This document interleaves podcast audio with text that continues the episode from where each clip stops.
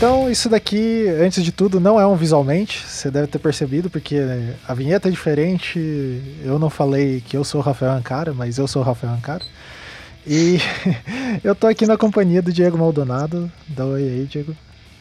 Olá, pessoas. Que na verdade ele e o Érico Lebedenko, que vai aparecer em algum momento, não hoje, talvez não na minha presença, é, eles estão tocando esse projeto aqui, que na verdade esse é o primeiro episódio, um episódio piloto de um teste que a gente está fazendo. Não é, não é bem um teste, né? Tipo, é o começo. A gente está organizando a casa e as coisas e as ideias ainda. Mas a gente já quer jogar é, para vocês ouvirem é, e verem o que, que vocês acham. Enfim, vamos resumir o que, que é isso. É, o Eric e o Diego, eles têm o, o Dia Crítico lá no YouTube quem não viu ainda, assista, é, que é sobre tipografia e é bacana que é, é, são assuntos, não é só tipografia nível iniciante, né? Tem tipografia nível hardcore, não é, Diego? Uma coisa... É, tem, tem episódios mais básicos, assim, ou mais gerais, tipo, sei lá, lettering, e tem episódios super hardcore, como o que vai acontecer essa semana aqui da que a gente tá falando, vai acontecer amanhã, na verdade, Isso. do dia que a gente tá falando, que é sobre fontes variáveis com o David Jonathan Ross, que é tipo uma das, das sumidades mais tops no assunto, e por sorte ele fala português. Olha aí. E... Cara, isso eu achei o mais maluco. pois é, pois é. Então, assim, a gente tem de tudo. A gente tem desde coisas, lá, o primeiro episódio que a gente fez chamava caligrafia hoje. Então, assim, é, é, é, um episódio mais geral, fala sobre caligrafia de forma geral. Mas a gente também tem um sobre, tipo, máquina de escrever, sabe? Tem uns bem cabeçudo, assim, tipo, super específicos. Assim. Mas é, eu, eu gosto desses, na verdade. então, e, e, nessa ideia, conversando com o Diego em alguns diatipos é, passados, é, a gente sempre teve essa vontade de fazer alguma coisa, ah, o dia crítico e visualmente. Mesmo na época do Anticast, a gente já conversava sobre algumas questões. E, cara, por que não trazer o dia crítico para é, áudio, né? Pra, então a gente também aproveitar esse canal que a gente acaba tendo com visualmente, de, é, tanto que vocês estão vendo que esse programa sai no feed do visualmente, né, no mesmo dia do visualmente. A periodicidade vai ser a cada 15 dias. E esse programa, que ainda não tem nome especificamente, nas próximas edições ele já vai ter nome, é, é uma versão ali é, sobre tipografia, estritamente sobre tipografia. Eu sou professor de tipografia, é um assunto que eu gosto bastante. E o Diego e todos os convidados e o Érico, todas as pessoas que passarem por aqui provavelmente têm uma ligação muito forte com tipografia. Então a gente espera, a gente está muito animado com esse projeto, então a gente, eu particularmente estava bem ansioso de soltar ele logo para ver o que vocês acham. Então deixem os seus comentários a respeito e vamos tratar. É, eu estou aqui só mesmo introduzindo, quem vai tocar isso é o Diego e o Érico, então qualquer coisa é na deles que vocês têm que colocar. Tire. eu só cedi o espaço, só tô aqui cedendo espaço. Daí, Diego, esse episódio piloto aí, vocês conversaram com quem e sobre o quê? Então, nesse episódio piloto, a gente falou com o Álvaro Franca, que é um carioca, e isso é relevante porque o trabalho dele é sobre o Rio de Janeiro. E ele fez uma pesquisa sobre tipografia nos bondes entre 66 e 68 no TCC dele. Só que esse trabalho tomou uma proporção muito maior do que um TCC comum, assim. Ele chegou a apresentar isso na TypeCon nos Estados Unidos e no Diatipo São Paulo. Vai apresentar no Diatipo Rio de Janeiro, que vai acontecer esse fim de semana aqui do, do dia que a gente está falando. E, enfim, é, é um, um, projeto muito interessante que ele continuou tocando depois que ele se formou. E vocês vão ver aí que tem vários detalhezinhos bacanas e várias coisas curiosas. E, e no fim a gente fala um pouco sobre um outro projeto dele, que é um projeto com máquinas de escrever e tal, e, mas fica, fica meio como spoiler aí, mas enfim. mas então eu acho que, é, que é isso, né, cara? Você tem é algumas palavras como host agora? Assume aí que eu só tô aqui de visita.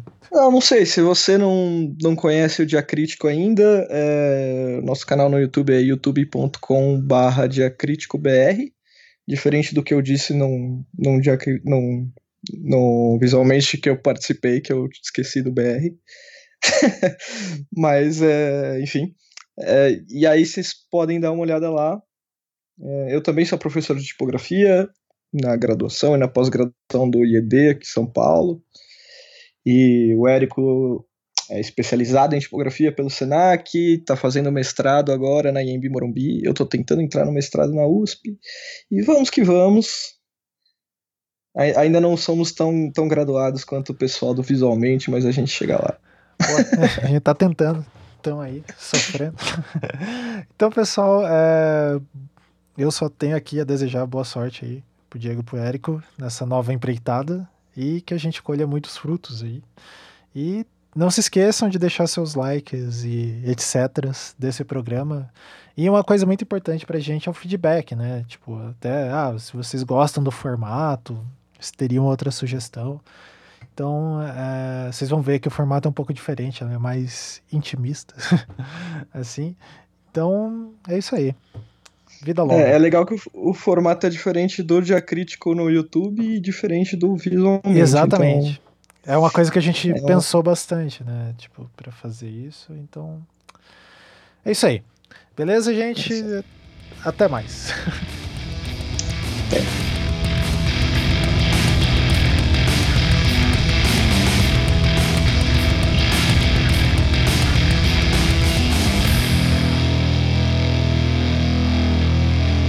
Olá, Álvaro, tudo bem?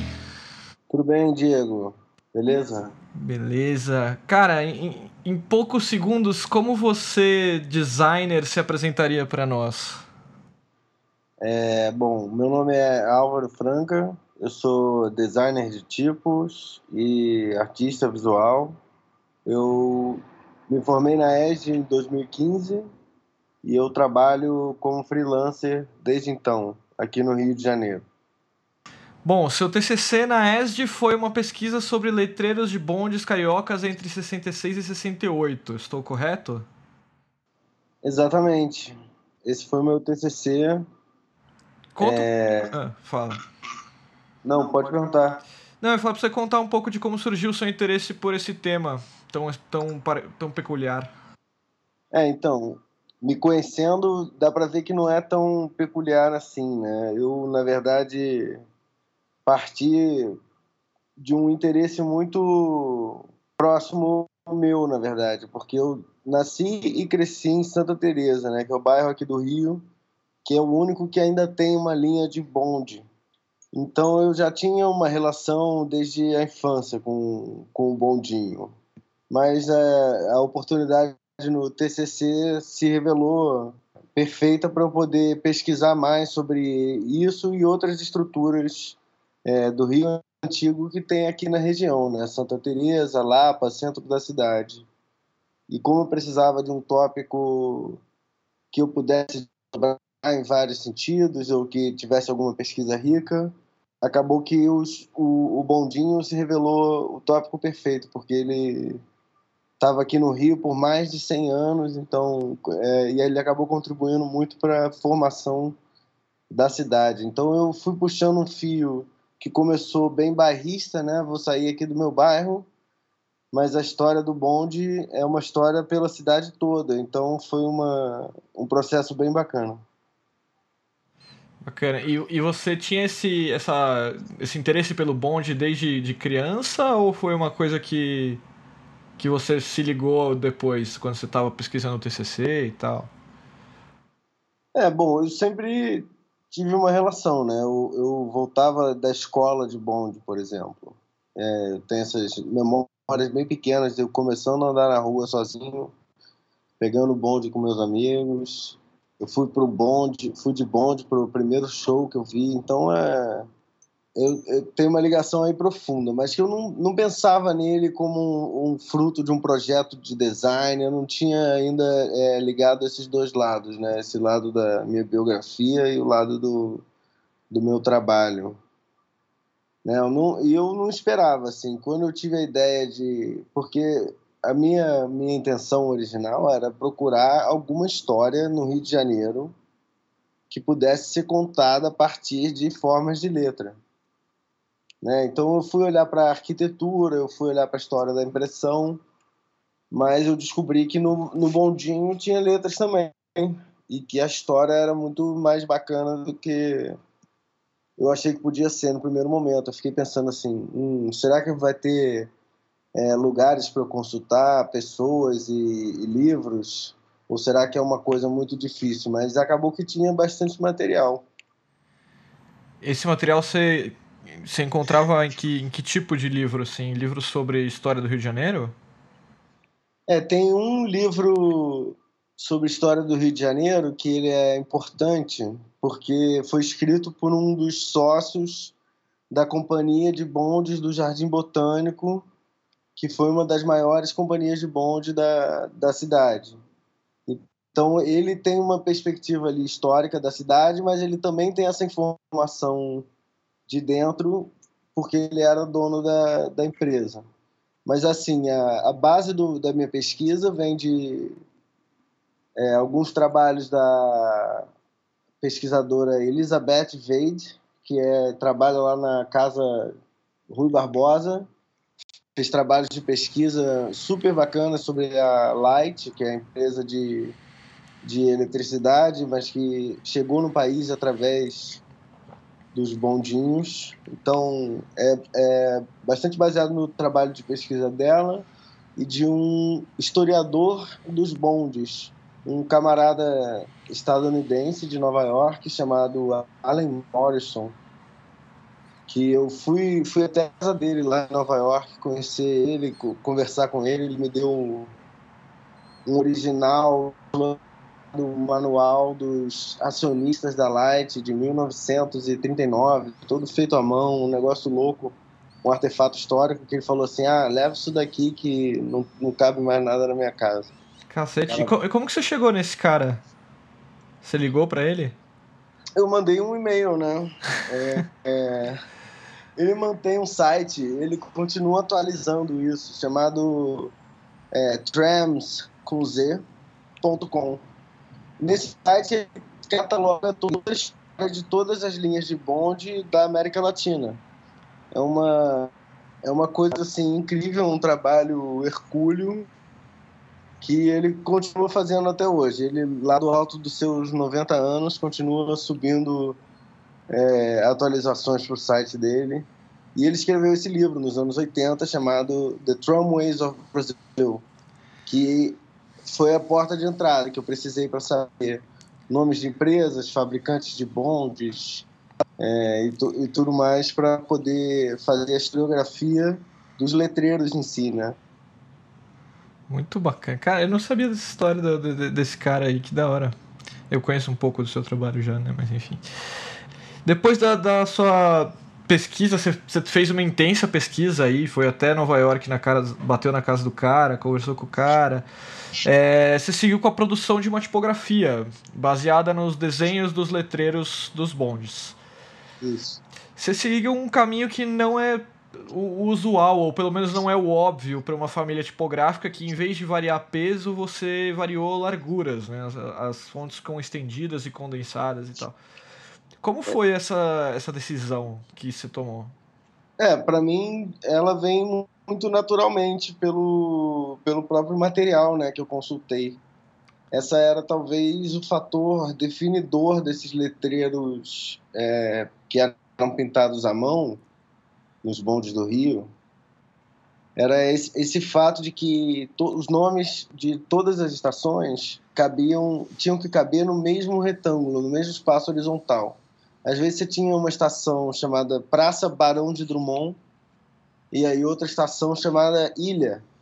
Pô, ilha é a palavra mais curta que tem, ainda tem uma letra I que é, é estreita, enfim. E os caras esticavam os desenhos para que batesse. Havia ali um, uma preferência desses caras, ou que também era uma preferência da época, né? faz parte da, da linguagem visual do século XIX de, de preencher todo o espaço disponível.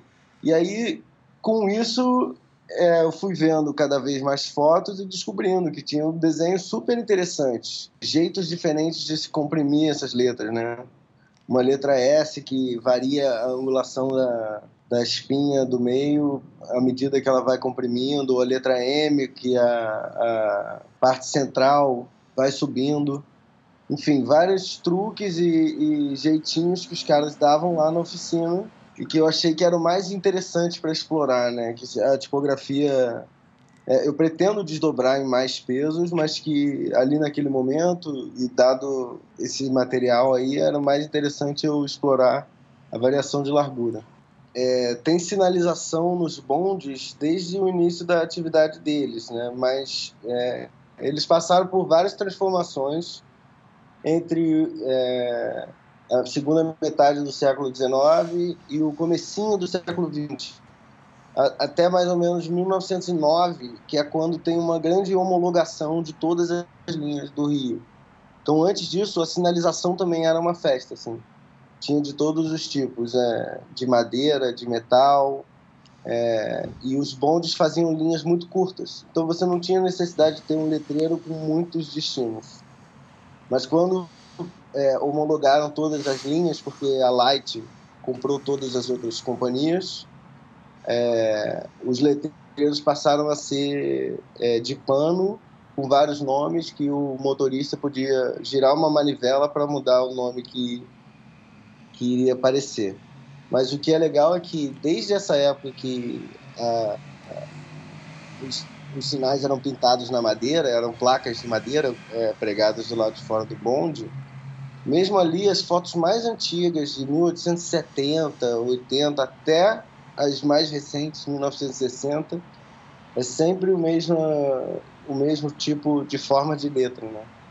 com letras é, monolineares, né? ou com todos os, os, seus traços da mesma espessura, ou com a mesma espessura aparente, é, com, com as formas arredondadas sendo reduzidas a só encontros de curvas com encontros de retas com cantos arredondados, né, tipo a, a forma de um iPhone. E, e, esses cortes retos, esses cortes secos nos terminais de C, de, de S, de letra E. Então, várias preferências específicas que sobreviveram né, ao longo dos 100 anos de, de um pintor passando para o outro o estilo dos bondes. O seu orientador foi o Rodolfo Capeto, certo? Isso. Rodolfo, um icônico professor da, da ESD aí, para quem não sabe, respeitado no meio tipográfico, muito respeitado. E você também teve ajuda do Gustavo Ferreira no, no, projeto, né? Isso. Gustavo Ferreira que também fez ESD e acho que também foi orientando do Rodolfo, né? Também, exatamente. É, eu conheci o Gustavo através do Rodolfo, né? E como, é... como que foi a influência deles no seu projeto, assim? Como, como que foi ter o olhar desses dois profissionais de... Pô, o Gustavo é um, é um type designer bem não comum, assim, ele, ele tem uma linha de pensamento bem diferente da tradicional, digamos assim. Uhum. E tem o Rodolfo também, que tem essa visão histórica e essa experiência de longa data. Como que foi a, a influência deles pro, pro projeto? pô, foi. Eles levaram o projeto para outro nível, assim. Em termos da pesquisa histórica, o Rodolfo estava sempre me incentivando a né, levantar outra pedra, desvirar mais uma coisa, pesquisar só mais um pouquinho, descobrir mais aquilo lá. Era muito bacana. A gente tinha sessões semanais e eu vinha trazendo progresso e tal, e ele estava sempre assim, me apontando para a próxima coisa. Então eu não podia descansar. Então isso foi muito bacana. E com o Gustavo, é, o trabalho foi mais focado, assim. Eu passei uma semana com ele lá, lá em Cunha, no interior de São Paulo, e foi em duas ocasiões eu passei uma semana, né? Então, trabalhando com programação, ele estava me ensinando é, Python para que eu pudesse ter independência e, é, e pudesse trabalhar mais rápido, né? Para eu poder trabalhar com esses sistemas grandes, fazer uma família complexa, gerar, gerar automaticamente os versaletes, as letras sobrescritas, essas coisas que eu queria é, incluir naquele projeto que tinha que ser feito dentro do, do prazo do, da minha formatura, né? Que não é tanto tempo assim.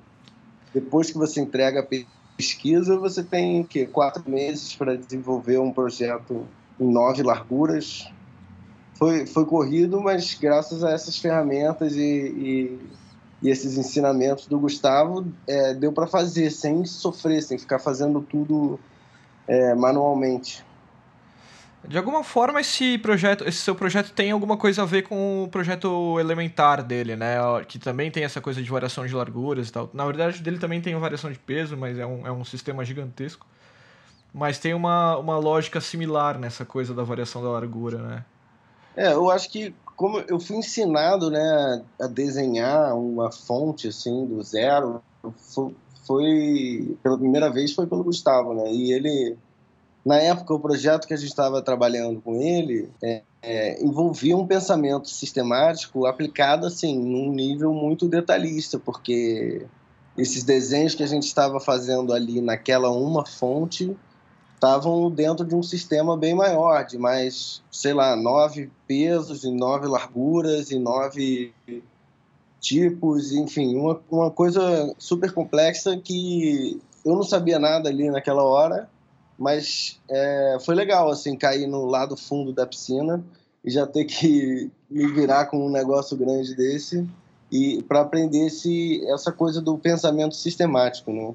Que ajuda você a, a dar conta desses projetos mais grandes. E o, e o Gustavo é um puta professor, né? Eu tive chance de fazer um workshop com ele de, de uma semana também. Claro que não foi tão intenso quanto o seu, foi, foram cinco noites. Mas eu fiz um workshop de Python com ele e, mano, um puta professor, cara. Eu não, eu não sei nada de programação e ele era super atencioso, super claro, assim. Foi muito bacana. É, ele é sensacional. Eu continuo sem saber nada, mas. é. Perto dele é difícil a gente achar que a gente sabe alguma coisa. É, é exatamente. Bom, exatamente. Quem, quem quiser conhecer um pouco mais do Gustavo Ferreira que a gente está comentando aqui, tem uma uma palestra dele no Dia Tipo São Paulo 2014 no, no YouTube. E tem um dia crítico com ele também. É, chama. Esqueci o, o, o, título, mas é com ele com o Eduardo Mini é sobre programação no design. Talvez seja esse o título. É alguma coisa próxima a isso. É, mais uma pergunta. Nesse meio tempo, você fez um estágio na Dalton Mag, ou foi depois disso? Não, foi depois. Assim, primeiro, primeiro trabalhei com o Gustavo.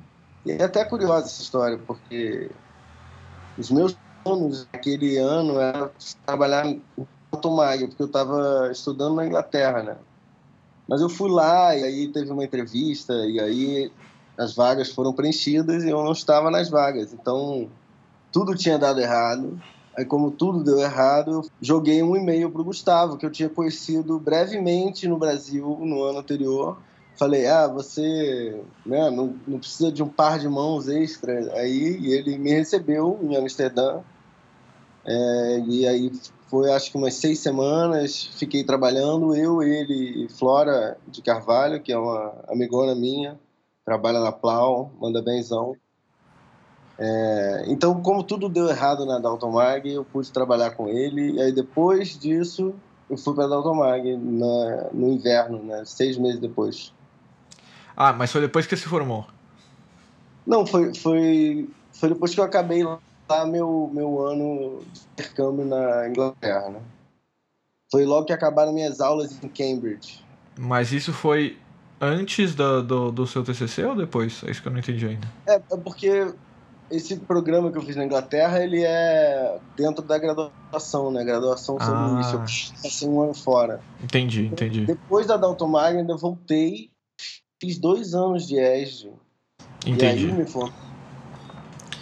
E esse período na Dalton Mag, te, é, você, bom, você não entrou para Dalton Mag, mas você chegou a fazer o, o curso de estágio dele, o programa de estágio deles lá, né?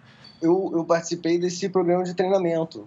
Então, e, e, isso, você sentiu alguma influência disso pro, pro seu trabalho depois, no, do que você aprendeu lá na Doutor Mag? Ou acabou sendo uma coisa tão diferente que... Não, eu acho que ali, ali eu tive uma oportunidade melhor para eu treinar é, meus olhos. Uhum.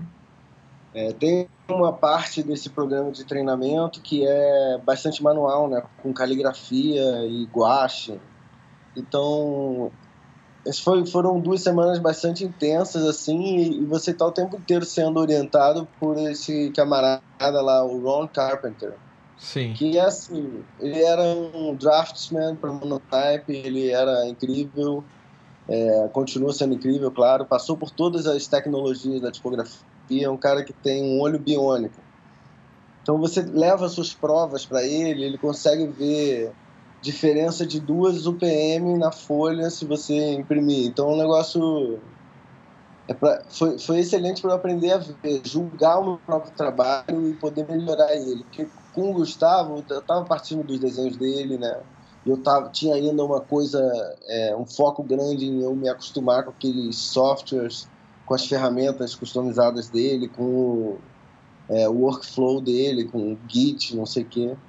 Uhum. É, que na Dalton Mag eu pude focar mais em né, olhar formas. E que era necessário também foi super bom para minha formação. É, e me, me, colocou assim num caminho é, mais seguro já me sentia mais à vontade para é, começar um projeto do zero depois da Dalton Mag saquei.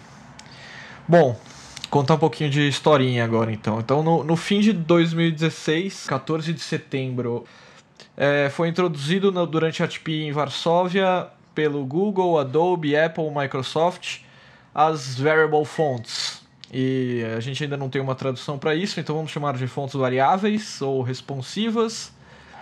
E, e elas são literalmente isso, né? Então são fontes que respondem a, a um comando, seja um slider, seja um comando de, de tela, de, de, de redimensionamento de, de browser, Inclusive, eu estava assistindo uh, hoje a, a, as palestras do Typo Labs, né? Entraram online. No...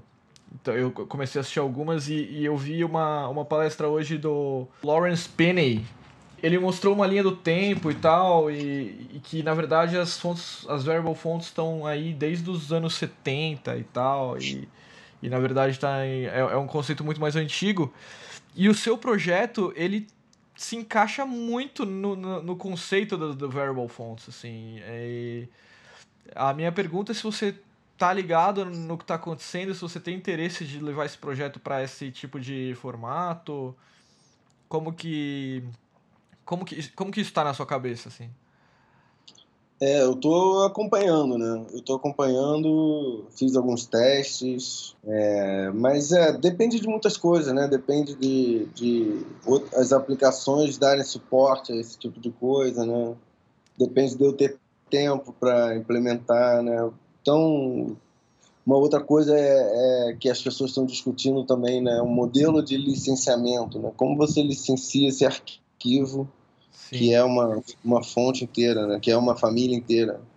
Enfim, é, tem muitas coisas ainda que eu estou esperando se desenrolar e a verdade é que eu sigo estudando, né? Eu acho que estou trabalhando nas minhas fontes e que elas vão, vão chegar num ponto ainda é, melhor, que não está na hora ainda de, de soltar no mundo. Mas eu, eu penso que inicialmente fazer um, um modelo mais tradicional, né? Primeiro com, com fontes estáticas e depois a gente vê o que, que acontece. É, eu não sei se você chegou a ver a, a Fit do, do David Jonathan Ross. Você chegou ah, a... sim, sim. Ela segue um, um, uma coisa de tipo, você vai ali comprimindo ela de acordo com o espaço, meio que isso que você falou, assim, da palavra ilha, que é uma palavra horrível, e a palavra, sei lá, Santa Teresa giga, a, do, enorme e tal, e, e, a, a FIT tem meio que essa brincadeira, inclusive nos specimens dela. Sim, sim. É, é, é essa premissa, só que executada no nível de, de detalhe que só é o David Jonathan Ross mesmo. Né? É, é. Uma, é uma loucura esse projeto. Inclusive, eu não sei exatamente quando esse podcast vai ao ar, mas talvez já tenha rolado o David Jonathan Ross no Dia Crítico falando sobre web fonts, já falando aqui de novo. É, mas esse seu projeto, pô, foi, foi mó chique. Você foi apresentar na TypeCon ano passado, em 2016. Apresentou no Dia Tipo, São Paulo, mesmo ano, que essa palestra vai estar online em algum momento também, talvez já esteja, não sei, quando você está ouvindo isso, no canal do YouTube do Dia Tipo. Pô, parabéns, né, cara? Como, como foi essa experiência de, de, de dar palestras com, com o seu TCC e pelo mundo todo, em inglês, em português? Pô, foi foi muito interessante, muito único, né? Eu nunca tinha feito nada assim, foi uma honra, assim. Trabalhei muito duro, né, ao longo do, desses dois anos, né? Eu continuo fazendo essa pesquisa. É, e aí fui muito influenciado também pelo Rodolfo a tentar levar esse projeto além, né? Tentar levar ele para outras pessoas e eu dividi o projeto entre duas partes, duas palestras e eu, eu tô, inscrevi em muitas coisas, que o ano passado eu tinha... Fazia parte do meu plano também tentar entrar um pouco mais dentro do, do mercado, aparecer um pouco mais, ver se, se isso não me trazia é, boas coisas. E, enfim, a experiência de participar de uma coisa como a TypeCon, né, conhecer toda essa galera dos Estados Unidos, que vieram poucos americanos para a ATP de São Paulo, então eu não tinha conhecido essa galera. Enfim, uma, uma puta sorte, né, poder, poder falar para as pessoas de um projeto que é tão importante para mim, então foi tão é, é, pessoal mas que produziu esse, esse conteúdo novo, essa historiografia desses letreiros, então tem a pesquisa é um projeto bacana que eu quero ver se eu faço um livro. Estamos em vias de fazer um livro. É, e aí o, o, projeto das fontes é uma outra palestra né, que eu também tô, tô levando por aí. Eu falei da pesquisa em São Paulo, né, nessa palestra que você mencionou, e eu vou falar das fontes é, aqui no Rio, no dia tipo Rio que vai ser no final, no final desse mês, dia 29 de abril, a palestra. 29 de abril, é. Os ingressos já estão esgotados, então mesmo que você esteja ouvindo antes da data, já era já. Saindo um pouco desse projeto, você tem um, um, outro, um outro projeto super curioso, mais relacionado, uma coisa mais artística, talvez, quando você se diz aí como artista visual, foi isso que você falou no começo do programa. Você tem um projeto com retratos feitos em máquinas de escrever. Conta um pouco sobre esse projeto, cara. Como, como que começou essa história e para onde você está levando isso? É, isso, isso é uma história muito doida, né? Porque ninguém começa isso pensando que, sei lá, vai ter, vai continuar fazendo isso muito tempo. Eu achei que ia ser uma, um projeto de verão ali, um projeto de inverno, no caso. é que ia encerrar ali naquele um mês e tal, quando eu fiz a primeira série de seis retratos. Foi dentro de, da oficina de gravura na, na, universidade que eu fiz, a Cambridge School of Art. É, o que acontece? A oficina de gravura era muito longe do meu quarto, estava muito frio. E aí, lá, por essa mesma época, eu tinha comprado uma máquina de escrever velha no, em Londres. E aí, sei lá, juntei essa ideia de, de fazer imagens com a máquina de escrever, que eu já tinha visto, né, outros artistas e amigos meus, é, com, com essa necessidade de, de trabalhar com gravura. É, liguei o, a técnica ao retratado, né, então eu falei, vou fazer autores da literatura, já que eu estou fazendo com a máquina de escrever.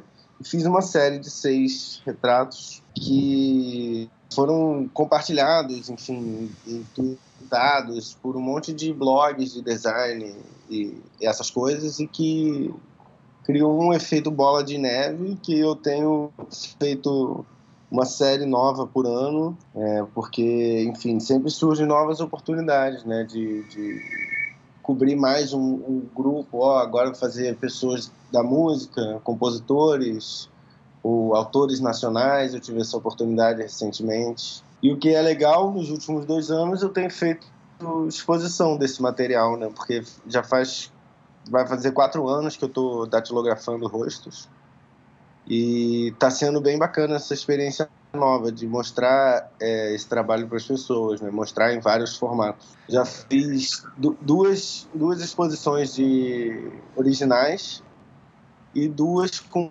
reproduções, né? E essa mais recente que está agora no Sesc Ipiranga, em São Paulo, tem umas ampliações com mais de 2 metros de altura, que é uma, uma coisa incrível, que eles cobriram toda a lateral de um prédio com essa arte de, de máquina de escrever. Até quando tá no Sesc Ipiranga, você sabe? Até quando acaba? Fica até o dia 2 de julho. Ah, tem bastante tempo.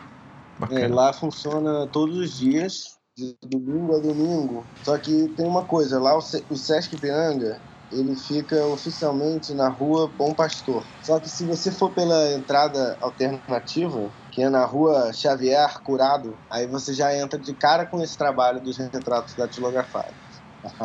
Fica a dica aí, então. Bom, quem, quem quiser saber mais sobre máquinas de escrever e a relação do Álvaro com elas, temos também um dia crítico dedicado a máquinas de escrever com ele e o Christian Cruz, falando por mais de duas horas apenas sobre máquinas de escrever. Os links, todos dos que eu, que eu comentei, estarão aqui na descrição. Muito obrigado, Álvaro. E onde que as pessoas podem ver o seu trabalho?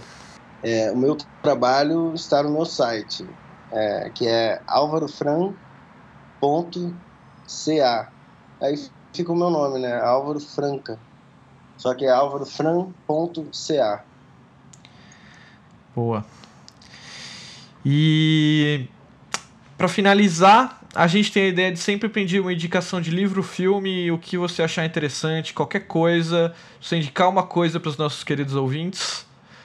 O que, que você indica, Álvaro? É, eu queria indicar um livro muito legal chamado The Perfect Capital A Capital Perfeita ou A Capitular Perfeita. É, o trocadilho é esse. Assim. É um romance é, de uma autora, eu acredito que é, é inglesa, chamada Karen Haley Wallace. Eu vou te mandar por escrito, é, porque minha pronúncia está péssima. Mas esse é o primeiro romance dessa autora e é muito bom. Ele, ele conta a história de uma, de uma gravadora de, de, de letras, gravadora de, de lápides, né, principalmente, que viaja dos Estados Unidos para morar em Londres e inspecionar as gravações do Eric Gill. Só que ela simultaneamente vive um caso de amor. E o que essa autora faz muito bem, ela consegue descrever para um leigo por que, que uma pessoa que gosta de letras gosta de letras. Então, eu, eu comprei esse livro para minha mãe ler, para ela não se preocupar tanto, porque eu gostava de letras para ela entender que tem que faz sentido. Faz sentido. então bem. é um livro muito bom, como romance, então ele é bom para leigos, ele é bom para pessoas que gostam de letras e é bom também para os familiares dessas pessoas. bom, é isso aí. É... Valeu, Álvaro, mais uma vez. Valeu, Diego. Abraços, até a próxima. Tchau. Valeu.